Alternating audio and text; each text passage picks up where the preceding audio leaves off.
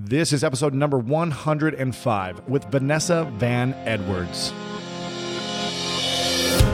Welcome to the School of Greatness. My name is Lewis Howes, former pro athlete turned lifestyle entrepreneur, and each week we bring you an inspiring person or message to help you discover how to unlock your inner greatness. Thanks for spending some time with me today. Now let the class begin.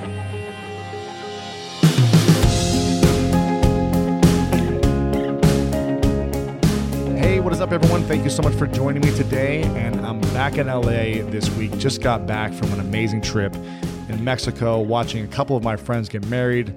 Uh, one of the most beautiful weddings I've ever been, and it made me really appreciate the friends I have, the connections they have, and the connections I get to create with them. So, very, very grateful right now in this moment. And I'm very excited to introduce you to a new guest, a new friend of mine that I just recently connected with. I saw her work online.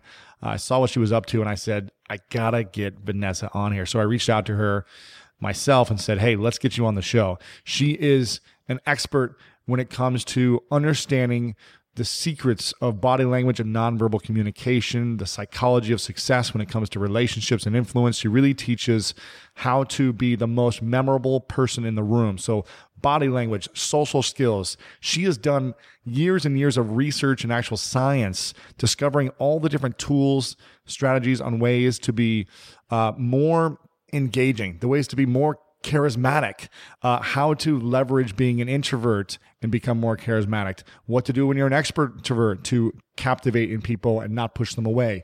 I get to dive in with her in this episode, and I'm very excited to learn more about social behavior, how to connect with people, how to really land the deal, how to have the right cues with your facial expressions, with your body language, what to do when you meet someone how to uh, ask them the right questions, which questions to ask. We actually go over that. So we go over a lot of great stuff in this interview. I wish we could have more time actually for uh, uh, some more questions, but I'll have to bring her back on for another time. Let's go ahead and dive into this episode with Vanessa Van Edwards.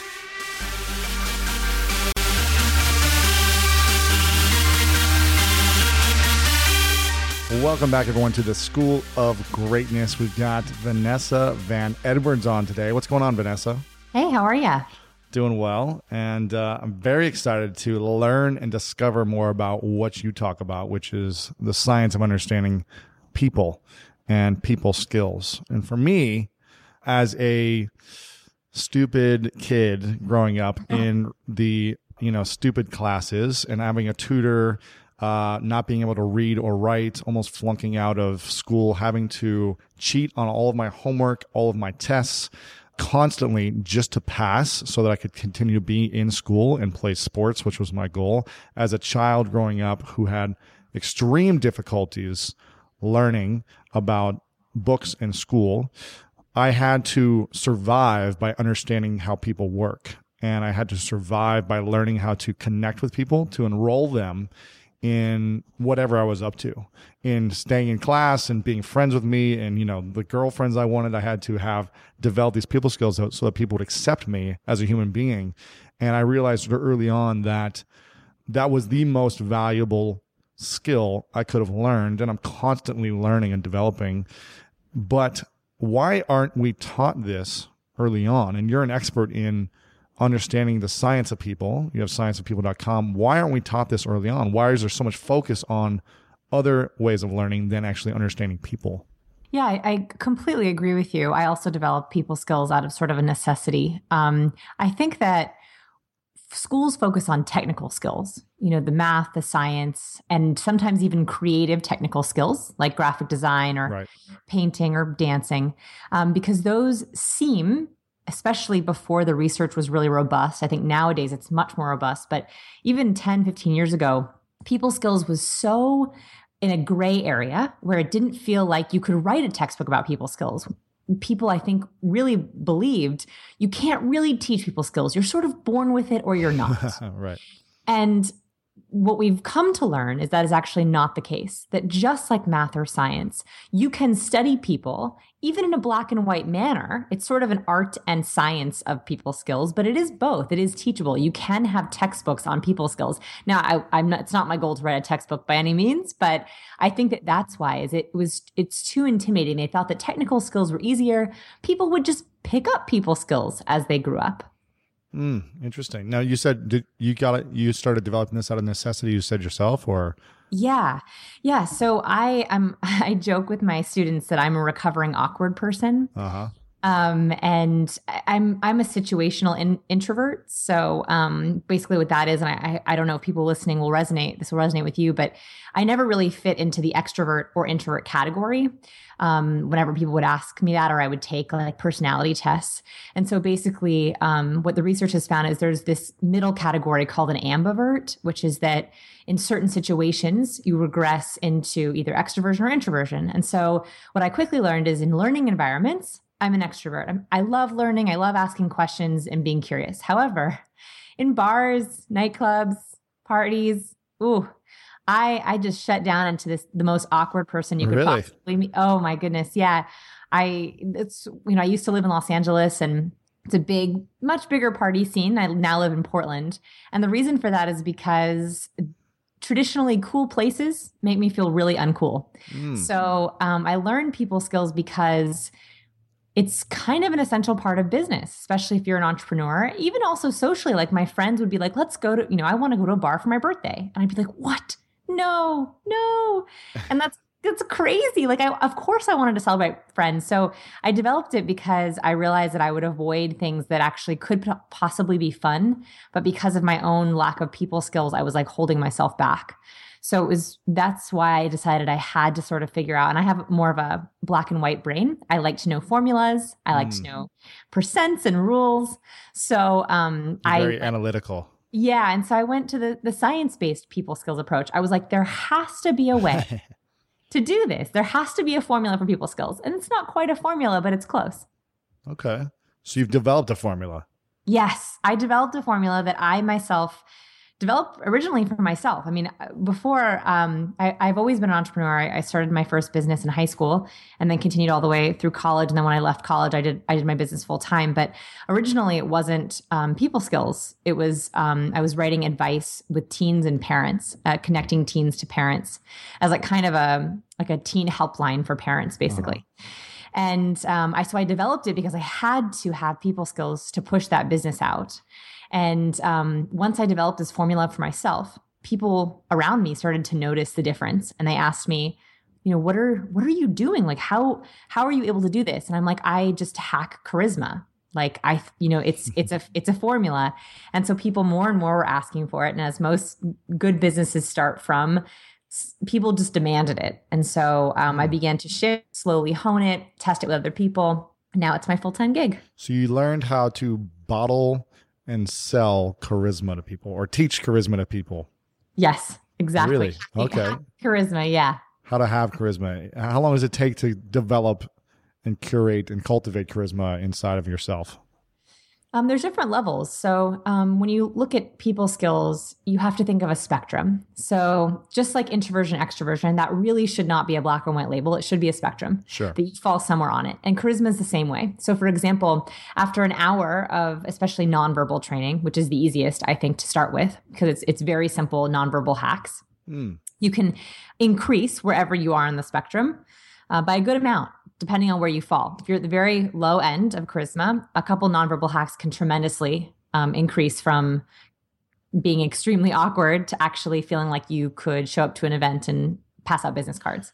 So it's it's really moving up on the spectrum. Without saying a thing, you could go from a, a, one or two to like a seven or eight, is what you're saying. I would say a one or two to like a five or six. Okay, all right. And what are what are some of the nonverbal hacks that people could take on to increase their charisma?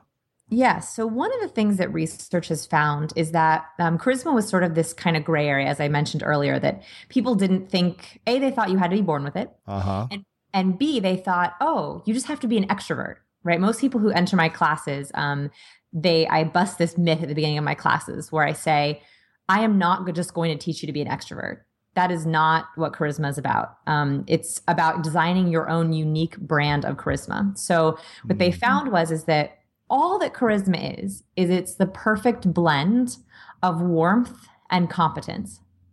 That when you look at charisma broken down, it's in a split second. Typically, it happens in under seven seconds, but it can happen in as fast as one tenth of a second.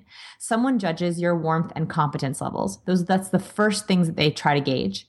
And when you have a blend of both, that's when you hit charisma. And if you think about it, being warm by itself is great.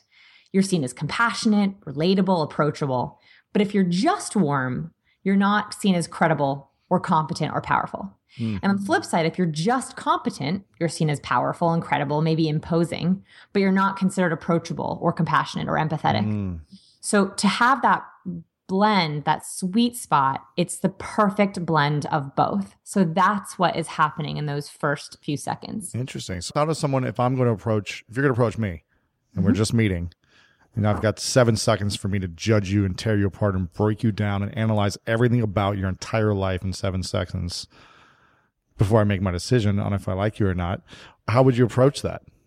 So, very first, the first place that we look at, well, actually, I'll ask you a question. So, when you first meet someone, what's the first part of their body you think you know they notice? About me? About you or you to them? Hmm. I guess it depends if it's a man or a woman. it's actually the same for both. Good question. Okay. And it's the same for uh, children or adults? Yes. And it's not dirty. That's a hint I'll give you. Right. Um, hmm. Is it a trick question or is it pretty obvious? Um, it's not a trick question, but I don't think it's obvious. Hmm. Well, I was going to say the smile of the eyes is the first thing I look at. Yeah. Okay. So smile and eyes is everyone's typically everyone's first guess. And those are the second place that we look. We typically mm-hmm. look at the face second. The first place is actually the hands.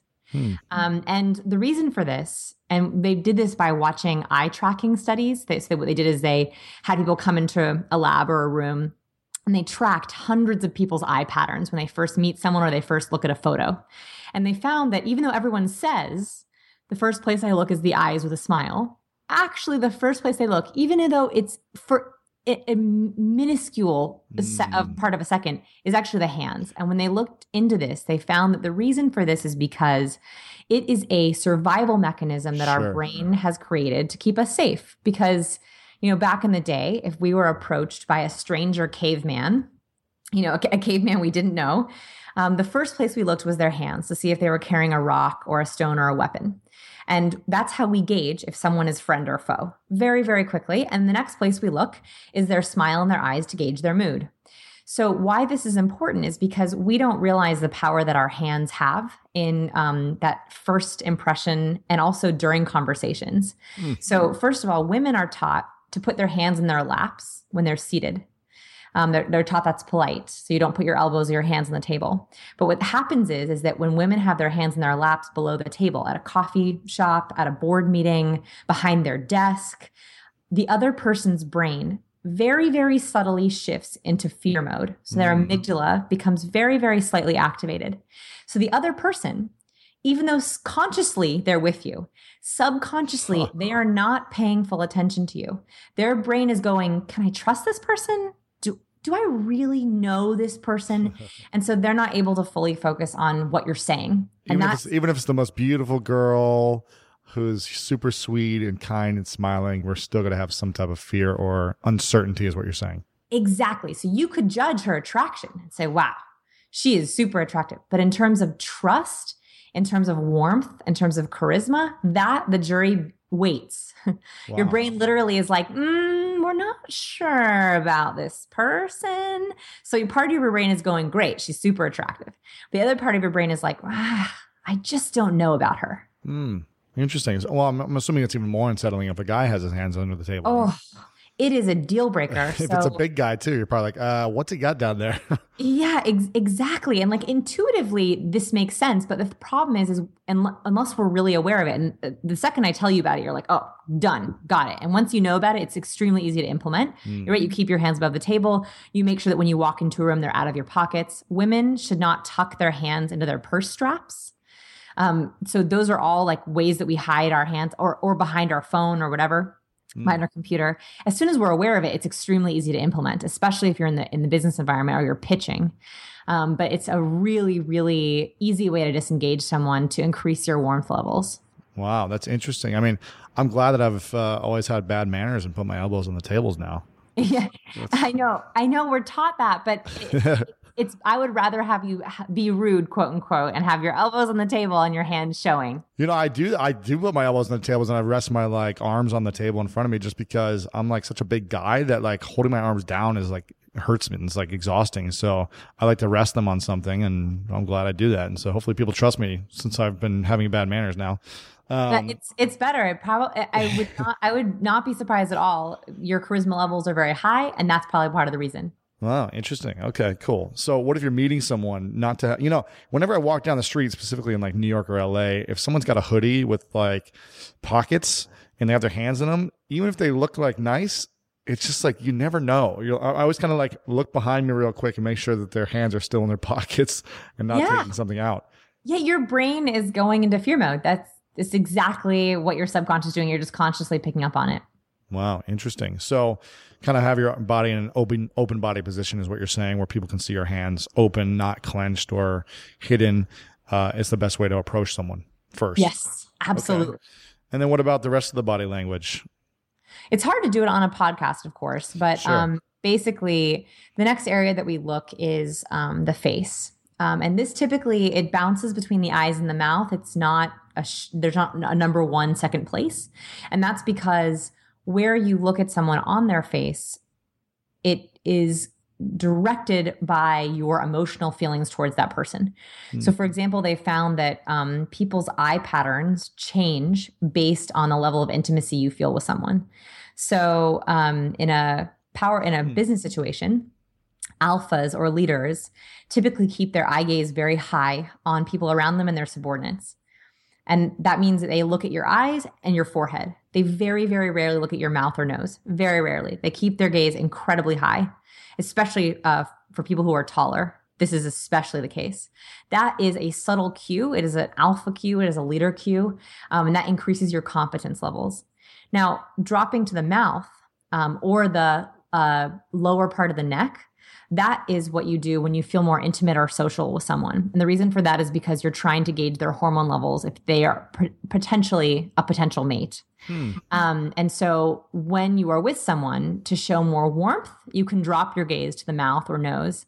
But to show more competence, um, especially in a business relationship, you want to keep your gaze incredibly high.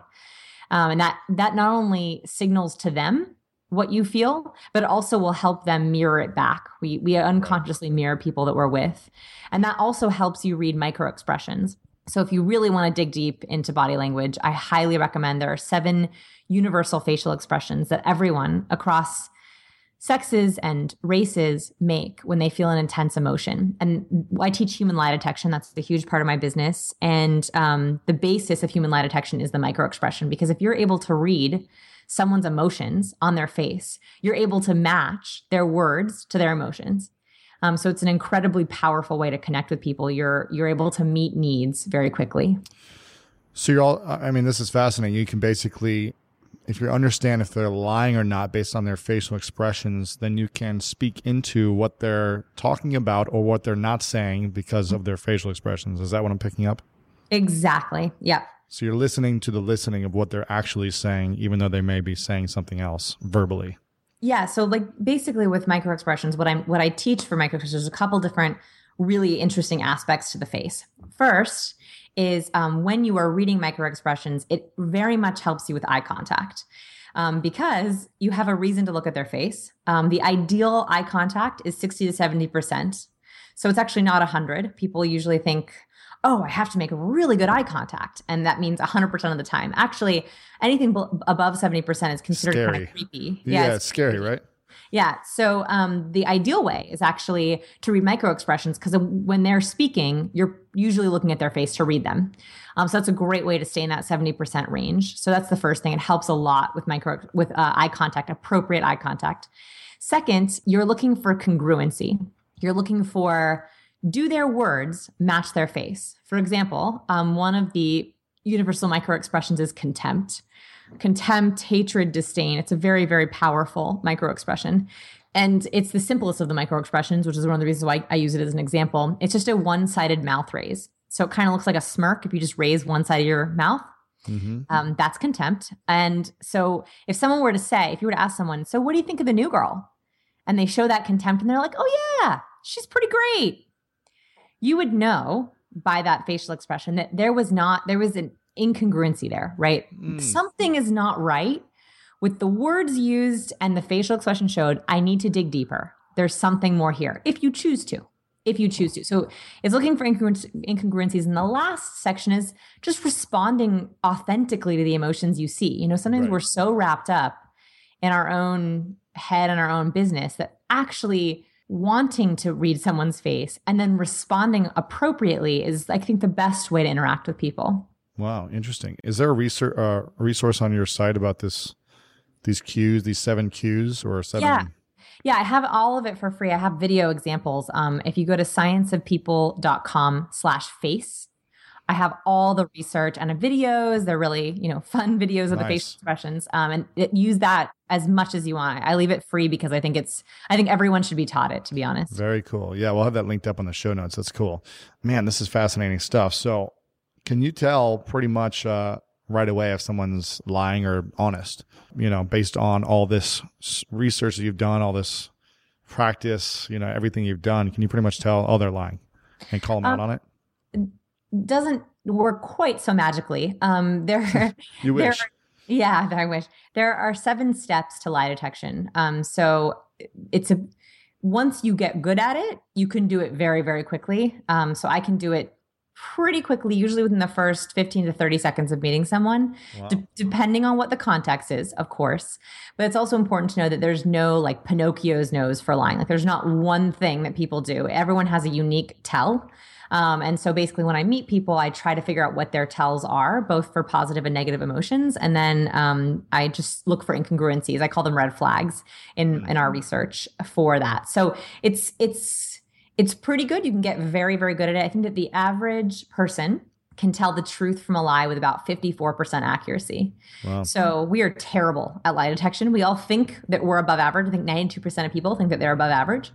Um, but actually, yeah, we're 54%. So little, you're better off like tossing a coin, basically. Wow. And also, the more that you know the person, the worse you are, typically. Um, so with lie detection techniques, with the science, you can improve it up to about 90%.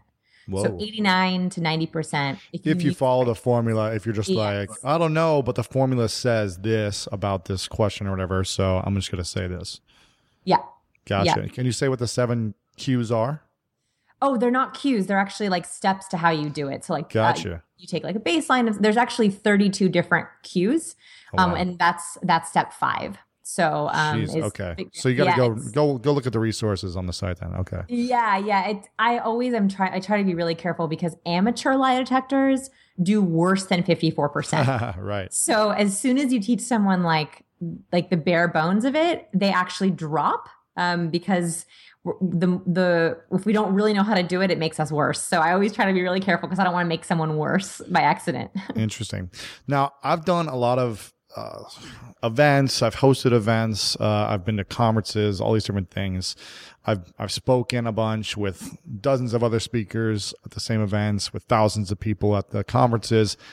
How if someone goes to events or one event or whatever it may be, how do they become the most memorable person in that event or room or where, any setting? How does someone show up in such a powerful or memorable way that more people remember that person than they remember anyone else? I think that that's a that's the question of a lifetime, right? Mm. Um, uh, I don't think that there's one answer. I think it's sort of designing, as I say, your, your unique brand of charisma, whatever that is to you. Like for some people, some of my students, it's a, it's a kind of quiet power that they that they harness. For other people, it's sort of the life of the party. Um, that's the area that they're most comfortable with honing that. So there's no one answer, but there's definitely things that that can help. Um, I think that the one of them is um, something that I teach in one of my influence courses on the power of dopamine. Mm. So, in our brain, there's a, a a chemical that's released when we feel pleasure or win a reward. And that's called dopamine. And so what happens is basically when we're feeling really happy, like let's say that we win a race or someone tells us we win the lottery, even just thinking about winning the lottery, our brain is like, yes, mm, I like it. It's like this little, you know, pleasure bath. And that's because dopamine is being pumped into your brain. So what's important to understand about being memorable and I take a very science based approach to people, is understanding how to give people that feeling by triggering dopamine when you're with them. Mm. And there's a lot of different ways to trigger dopamine um, in addition to rewards.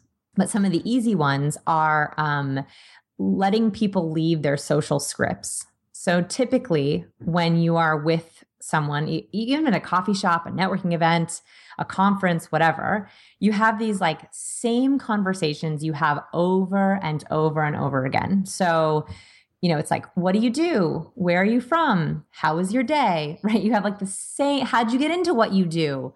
That right. kind of thing. Um, right. You hear those questions over and over again, and we just have the exact same answers. So, what happens is the brain, when you observe the brain in these situations, it's very, very low activity. Very little is being stimulated in the brain. You're not critically thinking. You're not doing much, right? You're literally on autopilot. Right. So the brain gets quite bored. So the way that you become memorable is by activating their brain in new ways, especially in pleasureful ways. Like you know, you don't want to activate the brain by getting someone into anger. That would not be you'd be memorable, but not in a good way. Um, you want to so, you want to spark their imagination, is what I'm hearing. Yeah, imagination is a, a almost a synonym for dopamine. Um, sure. But one one thing that I encourage people to do is to try. Um, I call them killer conversation starters. I have a, a whole list Ooh. of them on my website. Ooh. that are just very dopamine worthy. And the reason they're dopamine worthy is because A, they're typically, people are not asked these questions before. So it just changes up the brain pattern. B, um, they usually, re- they're encouraging, they're eliciting a positive experience of some kind. And people love to think about their positive experiences. And three, anytime someone talks about themselves, it's like they're being rewarded. One of our favorite things oh. to do is to talk about ourselves. Uh-huh. Um, so anytime you ask a question that's more than where are you from? What do you do? Like a two line right. answer, you're triggering triggering dopamine. So those are th- like there's sort of three aspects to it. So like one of the so can, I, can I ask you a question that I think could could be a potential one that people could use? Yes. And you can let me know, and I want you to answer it first, and then I want you to let me know. Okay. What what came up for you? I see. I'm already excited. You just okay. triggered my dopamine. Awesome. I love it. So it doesn't even. I don't even have to ask the question now. No. Even even uh, just telling me that you're about to ask me something very interesting and different, I already am excited about it. Mm, okay. My question. I guess I would have two different questions, but I'll start with this one. What have have you been thinking about most re- recently? What's been on your mind most recently? Mm. On top of your mind most recently? Probably this idea of leveling up or going pro.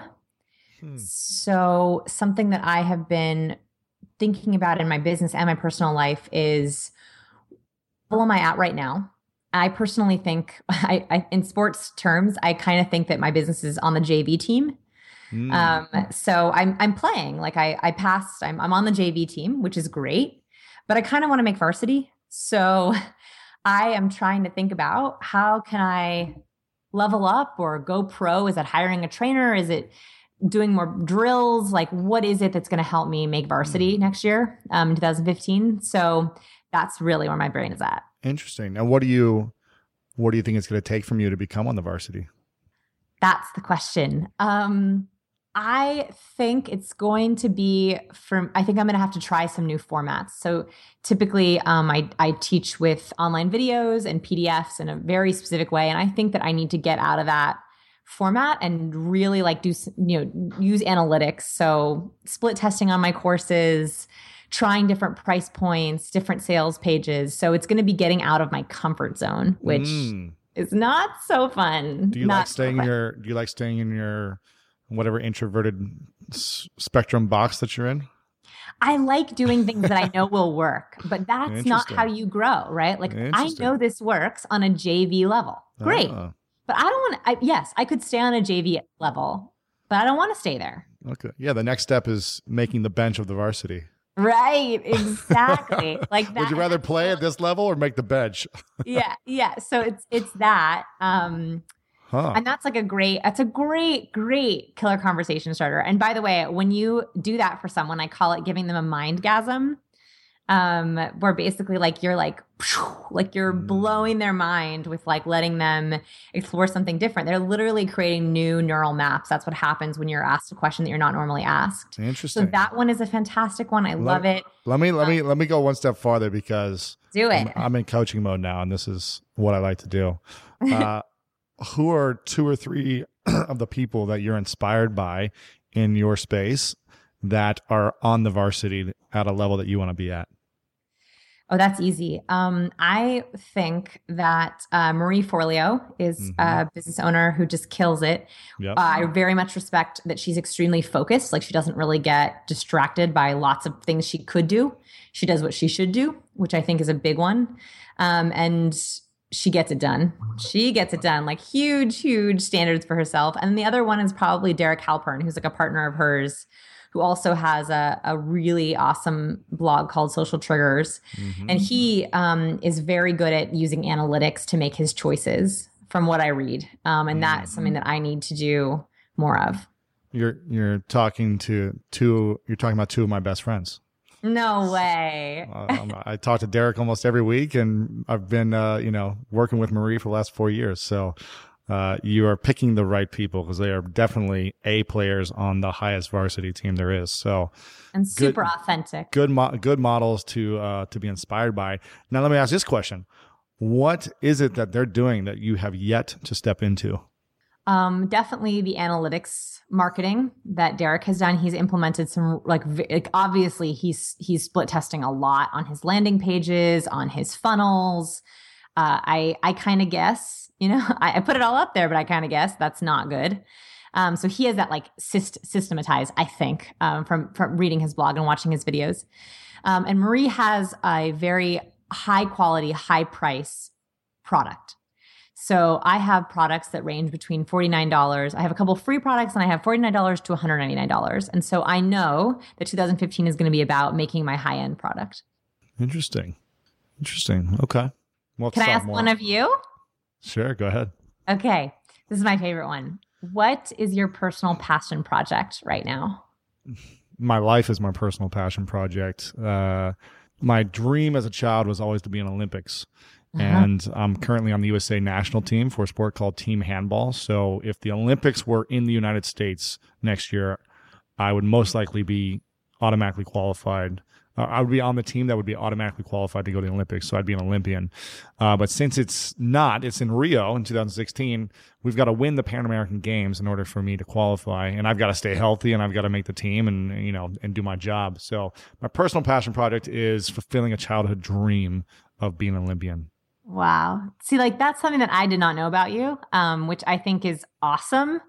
Um, and and I love it. I I didn't I didn't know that about you, which is a that's a Mm. that's a big one. That's a big personal passion project. You you dream really big, which is awesome. no, it's all about uh, the dreams and imagination. And for me, I, I I feel like my life is passionate projects. Everything I do is a passion project because that's how I want to live my life. I don't want it to be uh, something that I'm never, I don't want to do something ever that I'm not passionate about. So everything I do, all the people I connect with has a purpose, has a meaning towards the imagination of achieving what I want. Mm-hmm. Yeah. So- is that your personal mission? my mission is to serve 100 million people to help them how to make a full-time living around doing what they love so i want people to be able to develop the lifestyle first create this a lifestyle of passion whatever their passion projects are constantly living in their passion and then be able to monetize a full-time income around that and they don't have to be multimillionaires but teach them the tools on how to make a full-time living doing what they love Mm-hmm. Mm-hmm. So- I love it. I think, man, that that's that's a good reason for being. That's a great reason to get up in the morning. Oh man, I love it. Yeah. So everything I do is to to learn and uh, discover and create and then share what I what I learn. That's why this podcast is here. It's to bring on the most inspiring people who know the most, know way more than me, share with a broad audience so that they can get amazing results in their life.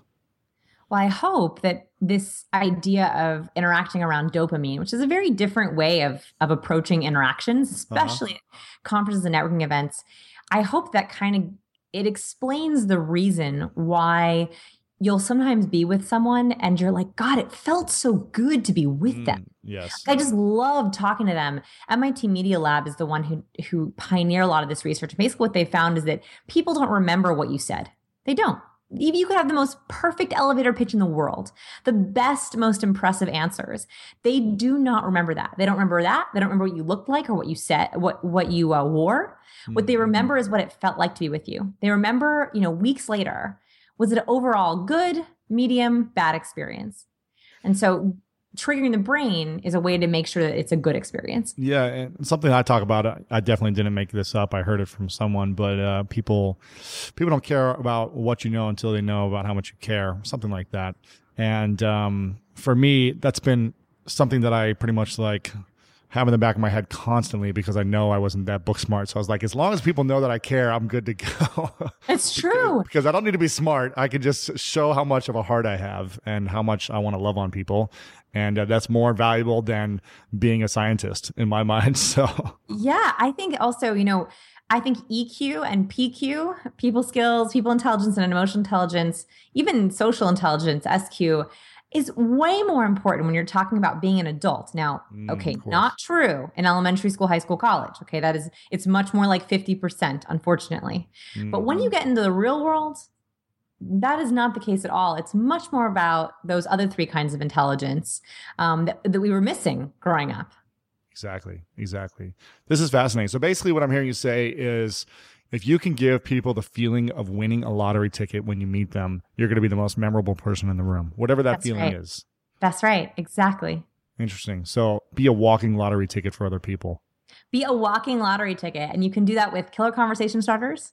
Um, you can also do it by the other area that we that triggers dopamine um, are the basics. And this is really easy because we already do this naturally is one um, any kind of physical touch releases mm-hmm. oxytocin which oxytocin is nicknamed the cuddle hormone because whenever we are cuddling with someone or we have physical touch our brain releases oxytocin. Oxytocin is what makes us feel bonded to someone. It is actually the chemical behind bonded.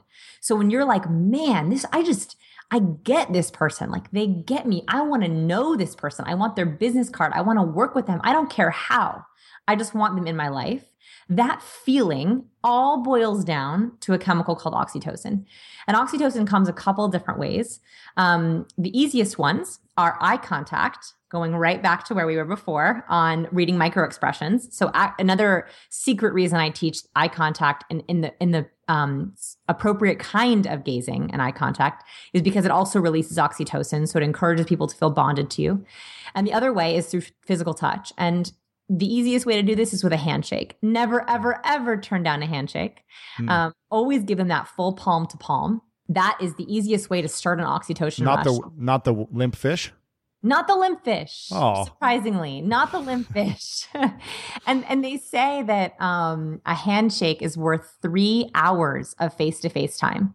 Wow. So a lot of women, my ladies who are listening, we don't always do a handshake, especially because it's so men- lame when they do that. I know. I've seen women do this. Like, they, they, get over yourselves. I Don't just know. wave at me. Come and give me a freaking handshake. I know. Or better yet, a hug. My gosh. I mean, if you know someone, give them a hug. Mm-hmm. I'm a mm-hmm. huge hugger if you feel comfortable with that. So I really encourage you that if you are, even if it means getting up and kind of walking across the room to shake someone's hand, it is worth it. It is never awkward. It is always, always worth it. Mm, interesting. Now, it's funny you say that because I was going to ask you this because I am a huge hugger and I almost hug almost a little too long when I meet people sometimes. I like to squeeze and like really, but I do it in a lighthearted way. It's not like a creepy, like, get over here, like, let me suffocate you. It's like, so great to meet you. Let me give you a big hug and like pick you up. And uh, that's just, I'm a big guy. I'm 6'4, 225 pounds. So I just like to come in with a big hug, smile and a big hug. And uh, if I feel like they're going to be open to it, then I'll do it. If not, then I'll just shake their hand. Now, is it, uh, is it not uh, proper to to give someone a hug if you're just meeting them, or is it kind of really up to feeling and reading the energy, or what do you say? I think that trusting your gut, which is kind of what you said you do, is absolutely right because our intuition is going to know way better than any rules I give you. There are rules to things like that, but your our intuition knows that when we are approaching someone and we have our arms kind of opening. What I would do if I were you is to get a longer gauge period for your intuition to kick in is I would actually approach people as if you're about to hug them. So you you know, you keep your palms open. That's called uh-huh. the universal open stance. Palms open uh, slightly beyond your body so that you could be going in for the hug or you could just reach out for a handshake. That that would be appropriate from that position as well. But what you can do is you can gauge immediately from that position their body language back. So do they mimic you? If they mimic you, mm. you're good to go. If you see the slight whites of their eyes, which is part of the fear micro expression, they widen their lids a little bit, you know they are afraid of that hug. They do not want it. So paying attention to do they mirror you or do they show the whites of their eyes? That, eh, oh, and sorry, the last one is if they blade. So blading is when we turn our body so that like uh they teach you this in fencing. Um, you make your torso less open. So you turn a shoulder back. So it's just like the side of your body. Mm-hmm. Um, if someone slightly pulls a shoulder back or a leg back, they're blading, which means they feel like someone's about to come into their space. That would be, aha, they just want a handshake. Mm. So those three things, and let your intuition guide you on that, but kind of you give them that warning that you're coming in, their body will tell you if they want you to come in for a hug or they want a handshake. Interesting. Tell me a little bit more about body language. I know Amy Cuddy, I think it's Amy Cuddy is the, the one who yeah. did the TED Talk. And, and I don't know if you follow her stuff or if you guys are friends or similar topics, but how, uh, how can we increase confidence in ourselves through a couple of body language things that we can do or, or tools that we can take on for ourselves? How do we increase our confidence to go in and really like shake someone's hand and, or just be talking someone face to face so that we're not closing down our body language is kind of shutting down. How can we stay confident and poised in the moment and under any situation? Yeah, I love Dr. Cuddy's research. Um, Dr. Cuddy's a researcher at Harvard Business School, and she has really pioneered um, not only we knew we knew that a lot of our communication was nonverbal. In fact, they find a minimum of 60% of our communication is nonverbal. A minimum. It's up to 93%. So we already knew that. What Dr. Cuddy has done is taken that a step further and figured out not only how important it is for our first impression, so how much it changes other people's perception of us, but also how it changes our own perception of ourself. So, how our body language changes our actions and our hormone levels, which is huge. We didn't used to think that body language could change our physiology. So, what she found was that if you stand in confident body language, or power posing is what she calls it, mm-hmm. um, your testosterone levels increase and your cortisol levels drop. You also tend to gamble more often. You feel luckier, um, which actually in, in business usually proves correct for us. Um, especially because we usually miss opportunities when we don't do that. And this is for both men and women that the more testosterone we have coursing through our bloodstream, the better performer we are, the better athlete, the faster we think, we have less dry mouth. We answer questions better. We perform better. We have increased endurance. It's good for everything. Uh, this is for both men and women. Whereas low power, when we go into low power posing, we lose testosterone. So we lose the exact hormone we need to perform well, and we increase our cortisol levels. Cortisol, simplified, is the stress hormone. It causes us to gain weight, it makes us have dry mouth, it makes us think slowly, lowers our metabolism. It's exactly what we do not want coursing through our body when we're about to go into something important. So, before you even walk into the room, before you even think about showing your hands and eye gazing and reading facial expressions and mm-hmm. triggering dopamine, before you even do any of that, you can set yourself off on literally the right foot physiologically by getting your hormones in check, the hormones that you want coursing through your body. And the way that you do this is the more space your body takes up, the more testosterone you produce. So if you think of your body inflating, like as if someone were to inflate your body like a balloon, you want to roll your shoulders down and back so your neck is as long as possible. You want to keep your arms loose by your sides, so not pinned to your sides, especially if you can have them gesturing or on the table. Um, you want to have your feet firmly planted hip width or further apart. And this is for both sitting or standing. And you want to have your chest, your chin, and your forehead slightly aimed up. So as opposed to straightforward or rolled in, you have this sort of, if you must, a Superman pose or a Wonder Woman pose. Um, those that is an extremely testosterone producing position. And the problem is, is most people say to me, "Yeah, great, I know this. Good posture. I have no problem with posture." And then I tell them, "Do you ever, ever check your cell phone?" And they're like, "Yes." You hold your cell phone in front of you you literally go into, you roll into low power body language, which is rolled mm. shoulders in, arms across your chest or pinned tightly to your sides, chest, chin, and forehead aimed down. That is low power body language. So pra- and the more you check your phone, the more you're practicing low power body language. Yeah. Wow. So we don't even realize before we walk into a meeting or a pitch or a conference and we're checking our phone, we're actually producing the stress hormone and losing testosterone. So now is it easy is it easy to you know say I'm checking it and then I, can I go into a power pose then go back to checking it power pose checking it power pose? Will that work or be yes. effective? Or if I'm in a, you know checking my phone constantly it's going to be hard to get back up so the good news is, is it's really easy to fix this once you know what to do. All I want you to do is a first of all, if you have a big meeting or big pitch, I would recommend bringing a magazine or newspaper to read. That's a really easy way to power pose before walking into something. If it's really big, really big one. But in everyday normal use, all I tell people is to pivot your phone out. So instead of having it right in front of your chest, just pivot it out. So all of a sudden your shoulders roll back your arms are then out by your sides or taking up more space. Huh. You hold your chest, chin, and forehead up. So as long as you're checking your phone out, which is actually very easy to do, right? It's it's right. It's we just get lazy. Pivoting. Yeah, it's simply pivoting your arm. Just that slight change is going to rapidly and radically change your hormone levels. That's a super easy thing to do as long as we're aware of it. Wow, interesting. This is fascinating. I've got lots of more stuff I want to ask you about, but we're running out of time. So I want to uh, let people know that I'll tell you where to get all this information. It's scienceofpeople.com. It'll be linked up at the show notes. I'll have some videos on there. I'll have the specific links that we've talked about in this episode. And, uh, you know, hopefully we can come, have you come back on at some point. But I want to ask you two final questions before we let you go. Yeah. And uh, the first one is what are you most grateful for recently? Oh goodness. Uh, you know, I I'm very very grateful that I feel like I've finally found my tribe and what I mean by that is for a long time I was like writing articles or producing courses and I would like hope that people read them and they would resonate with people.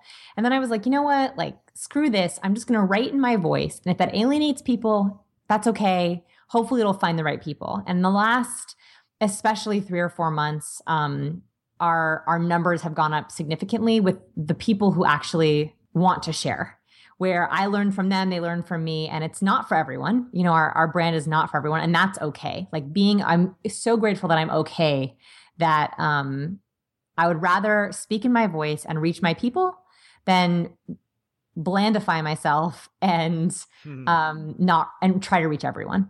Right. Interesting. Okay, cool. I like that. Before I ask the final question, I want to acknowledge you, Vanessa. I want to acknowledge you for the dedication and the commitment you've had in learning about why people tick and what what supports others in reaching to the ne- their own next level in their success by understanding how to connect with people. I feel like that's one of the most powerful things that we can learn as a skill, as a emotional intelligence and then social intelligence. And I acknowledge you for the commitment. It just looks like you're so committed to this research, to doing whatever it takes, to putting in the energy, the time, the hard work to discover and unlock the tools for other people on how they can feel better, get more results, build their business because of what you're sharing. So I wanted to take a second to acknowledge you for being a huge uh, shift in the world of this information and I hope you continue doing it. Thank you. I it's it's my life's work and my mission, so I appreciate that very much. Very cool. Final question before I let you go, which is uh, what I ask all the guests at the end is what is your definition of greatness? My definition of greatness is always making the choices that are right, not what you think you should do. So, taking action, getting up every day, and even if it's a harder choice, even if it's not traditional, it's always rechecking to see is this truly what I believe in? Is this really what I am? If you are doing that every day, I feel like that you are truly great. Mm, I love it. Vanessa Van Edwards, thank you so much for coming on and uh, hope to talk to you soon. Thanks so much for having me. I appreciate it.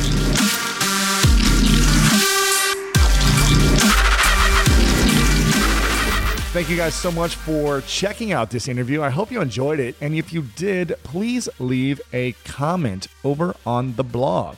That's lewishowes.com slash 105. I'd love to hear about uh, what some of these cues have worked for you. Some things that you learned about today and you realize, oh, they worked for you, or maybe they worked um, with you. When other people do it to you, you really connect with that individual and you really relate to them. So go ahead and post a comment in the comment section over at lewishowes.com slash 105. And also, if you enjoyed this episode, please leave me a review over at itunes.com slash school of greatness. I love waking up in the morning and checking the reviews and seeing all the positive things you guys have to say about the show. So if you have a minute, it would really help get the word out because the more reviews a show has, the more authentic, real reviews, the more it gets uh, promoted throughout iTunes and all that good stuff. So you'd be doing me a huge favor if you could leave a quick review at itunes.com slash school of greatness. And also keep posting where you are listening to the show. Go ahead and tag me on Instagram at Lewis Howes and let me know where you're watching, listening to the School of Greatness. And I seeded watching because I'm going to be coming out with some videos soon, uh, some video interviews. So there may be an opportunity to watch these episodes with some of these guests that I'm bringing on. So I'm excited about that. Lots of great things coming ahead. Thank you guys so much again for checking out today's episode. You know what time it is. It's time to go out there and do something great. Yes, I'm a maniac.